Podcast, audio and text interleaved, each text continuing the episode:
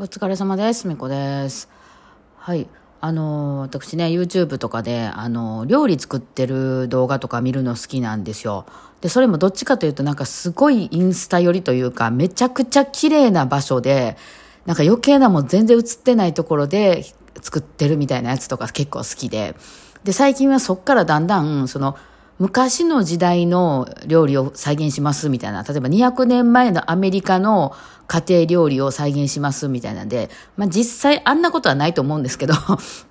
なんか本当にその家の中で作ってるみたいなね。まあこれを撮るために一体何台のビデオと人間がこちらにいるんだろうとは私は思いますけど、まあその一人でね、奥さんみたいな人が昔の服着て、こう山小屋みたいなとこで今日はパン作りますみたいな感じでパン作ったりとか、まあ別に料理じゃなくてもね、山小屋を作りますとかも好きなんですけどね。えー、まあそういうちょっとこうなんていう手作業的なやつで、えー、なんだけどなんかこうアートしてるやつね。あの動画が結構アートアートしてるやつが好きで。ね。あとは、インスタとかでも結構見るかな。あの、で、そういうのを、こう、まあ別に昔のじゃなくても、あの、今ね、クリスマスとかあったからケーキとかすごい作りはるじゃないですか。で、そういうの見てたら、やっぱあの、ヨーロッパとかアメリカの方ってむっちゃ粉使うよね。小麦粉だらけよね。で、その、なんていうのかな。こちらで言う多分水かな、あれ。こっちって水って、で、なんかその、洗ったりとか、水でこう、あの、例えばそう、おにぎり握る時とかに手つくの嫌やったら、水をこうね、つけたりとかするじゃないですか。そういう感じで向こう粉使うよね。まずその下のさ、そのまな板みたいなところに粉巻くやん。で、そこでこねこねこねこねして、途中で何回も粉つけるやん。逆に水はそんな使わないよね。ちゃんとこう、あの、入れ物に入ってる、その、なんかポットみたいなところに入ってる水を、よっからしょって、ま、まずるで私らが油を使うみたいな感じで、あの、ちゃんとく、組んであって、みたいな。だからその、そんななんか水がもうどこでも賢でもあるってわけじゃなかったってことなんから、もう粉はなんぼでもあるみたいな。うん。だから、ああいうのは、やっぱり見ないとわかんなかったよねと思うね。だって、こう、分量外のとこで書いてるでしょそのパン粉練る時の、その中に入れる分量っていうのは、ちゃんとその何グラムで、卵何グラムでとか、その、ね、イーストはこれだけとか、あの、あるけど、そのこねるときに、やんややんや横からその下にくっつかないために引く粉とかっていうのは、まあちょっと書いてくれてたりするけど、その辺は適量でみたいな風に書いてあるじゃないですか。あれはやっぱ動画見ないとわかんなかったね。うん、私なんかやっぱその辺がちょっと頭偏ってるから、例えばね、その、えっ、ー、と、バターを何グラム入れますとか、っていうのバターもさ、固まってるもんやからさ、ぴったり何グラムとかにはならなかったりするじゃないですか。あとは、例えばその、まあ、あんまないけど、例えば蜂蜜を入れますみたいなことがあった場合、その、蜂蜜大さじ1とか言われたとするじゃないですか。でも、それってその、このスプーンの中にくっついちゃうじゃないですか。その全部きれいに、あの、大さじ1の分量が入るわけじゃないじゃないですか。でもこの、例えばその中の、あの、食べ物を使ってでも、それをきれいにちゃんと出した方がいいのか、それともまあ大体そんなもんでいいですよっていうのでいいのか、逆に、まあそれをくっつくことも考慮してちょっと多めに入れるのか、みたいなことが、っていうのは、やっぱ本とかからわからないんですね。まあ、その辺わかるやろって多分やってる人は思うんでしょうけど、私なんかそれを動画で見たときに、ああ、結構適当でええねんなとか、あ、なんか結構思いのほか粉をこう、どんどん入れはるのねとかね。うん。あとは私が、その、なんと、私の思い込みとして、まあ私あんまりちっちゃい頃とかね、家であの料理とかしてなかったんで、料理って例えば混ぜるっていう料理パン作ったり、まあ、パンケーキ作ったり、まあ、お好み焼きでも何でもいいんですけど、ま、粉を混ぜる的な料理を作るときっていうのは、絶対ボールで作ったんですよね。あの、まあ、金属ボールやったり、あの、プラスチックのボールやったり、ボールって売ってるじゃないですか。あれに入れて、だから料理っていうのは必ずそのボールで混ぜて作るもんだと。で、その最終的に、あの、食べ物っていうのは、その、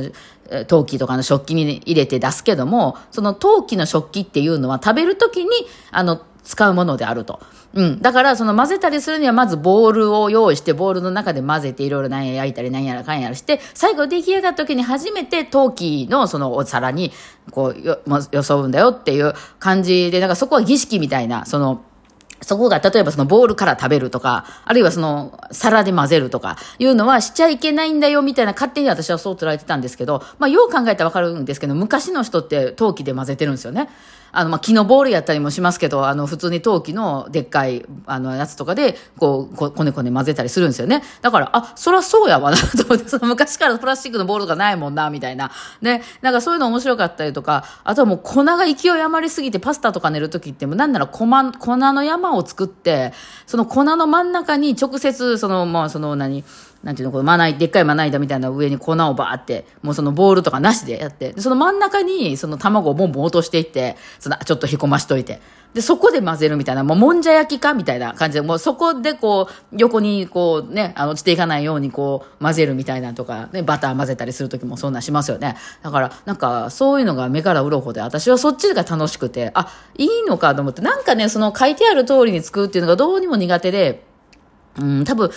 文字をその実物に起こすのが苦手なんだろうな。だから今でもそのバイオリンの弾き方とか、その有名な先生とかがね、こうやったらうまく弾けますみたいな本とかって結構出てるじゃないですか。で、まあ私もね、先生とかやってたから一応そういうの読んだらいいかなとかで全く頭で入ってこんですよ。もうそ何言うてるかまずわからへんみたいな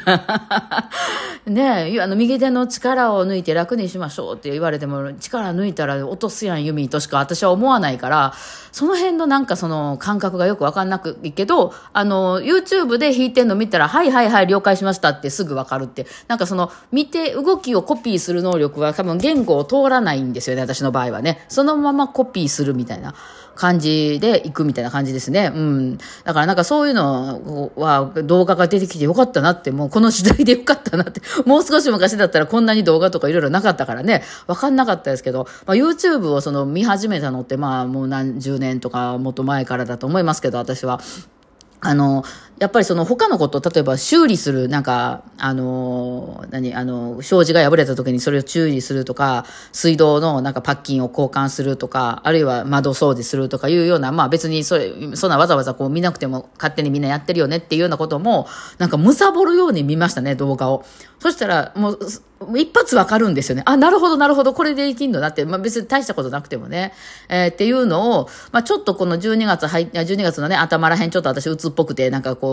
ずっとベッドの中にいてて、えー、ぐだぐだしながら、あの、YouTube かといってこうね、動画編集ができるわけでもなく、ぐるぐるぐだぐだやってた時に、まあこういうのって届く人の時に届くんだろうなって別にそんな窓の拭き方なんかさ、別に何でもいいし、綺麗になりゃいいわけやから、あの、別に自分で勝手にやりゃいいんだけども、それを見ることによってすごい解像度が上がって、なるほど、ならできるだって、なんか、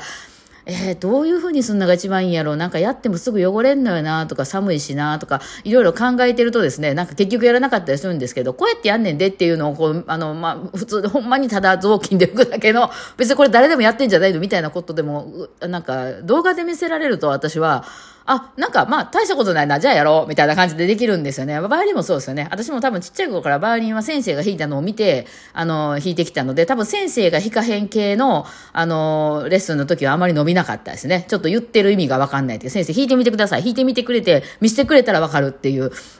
だからどんどん弾いてくれる先生は私にはすごく相性が合ってましたけど、ただ私がすごい相性があってよかったなと思った先生でも、あの先生全然説明してくれないよねって言ってた人もいたんで、まあそういう人は多分言葉でね、ちゃんと説明してほしかったんだろうなと思いますよね。こういうのまあ相性もあるんだろうなとか思って。で、それが思ったので、ここのとこ私あの YouTube でショートを毎日毎日6時に出してんの知ってました ちょっと頑張ってるんですよ。まあちょっとこれいつまで続くかわかんなくて、もうすでにね、だんだんあの、ストックが切れていってるんですけど、まあ私の中では別にもう、あの、窓ガラスを雑巾で服がごとく、あの、そんなプロのあれとかじゃなくて、もうこういう風にやりましょうか、みたいなを1分の動画で上げるっていうのも、私からしたら何の役にも立たないことなんですけども、きっとまあ、届く人のとこには届くんじゃないかなっていうのがね、うん、あるので、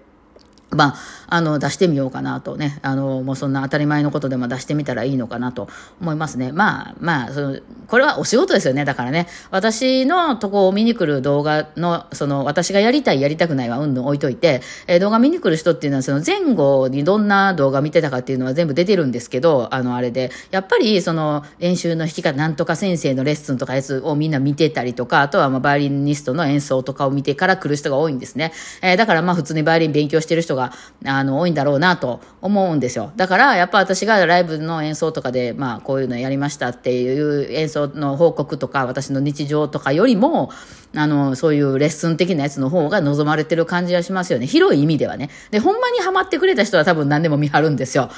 なので、まあ、それは、そのメンバーシップみたいなとこで出していったらいいのかなと。思ってね、えー、まあちょっとそういう本当に、あの、誰が見ても分かりそうな、まあちょっと分かんないかもしれんけど、バイオリンやってる人やったら、まあ一番初めの頃に通るような、うん、なんかなんてことないことでも、まあその結構難しい曲やってる人でも、私が言ったタイミングでそれを見たタイミングで届く人も、まあいるのかなっていう感じは、えー、したんで、まあ一応ちょっと出していってます。結構回ってますね。なんかね、あの、回るということはすなわち収益が上がるということなんで、私の場合は、まあそれは必要だろうなと。うん、別に私からしたらこれいる？この情報いる？みたいな。うん。ただまあ、少な、ちょっと少ない私の世界、世界への反抗としては、やっぱ私ポップ奏者なので、ちょっとずつ言ってること違うと思うんですよ。いわゆる自分の先生、バイオリンの先生が、こういうふうにしましょうって、綺麗な音出しましょうって言ってるようなとこと、ちょっとずつちゃうと思うんで、それがちょっとなんかこう、あれってざわざわってなって、その人の人生を、初めは一度の傾きやったのが、えー、何十年か経った頃には大きく、あの、ずれているみたいなことになったら嬉しいなって 惑わしていくっていうね。えー、初めは本当0.5度ぐらいの傾きだったのが、ね、5年、5年、6年経っていくことに、ものすごい違う方向に行ってしまったみたいになったら面白いなと思ってますけどもね。うん、別にまあ人は動かへんからね。あの、別に、あと人がどうなろうとしたことじゃないですけど、まあね、私はとにかくそれでちょっと収益上げなあかんっていうのがありますんでね。うん、まあそれ、そういうことを考えてね、やっております。まあね、私の場合は本当動画で言ってくれた方が、まあでもどうやら喋った方が分かりやすいっぽいんでね。だ最近はね、私が喋った内容全部、あの、動画のアプリがね、もう文字起こしバーっとしてくれますんで、えー、これはもう本当非常に楽だなと思いますね。ね。えー、まあ、ここのとこだから YouTube で6時に、まあ、バイオリンの話やけどね、1分動画、1分未満動画、ショート動画をずっと出してますね。まあ、ちょっと年個数ぐらいまでは頑張っていこうかなと思ってますね。まあまあ、そんなわけでね、はい、まあ、今日も結局なんやかんや動画の編集しておりましたが、まあ、ちょっとできたからよかったかな。はい。ってなわけで今日はこんな感じですかね。お疲れ様でした。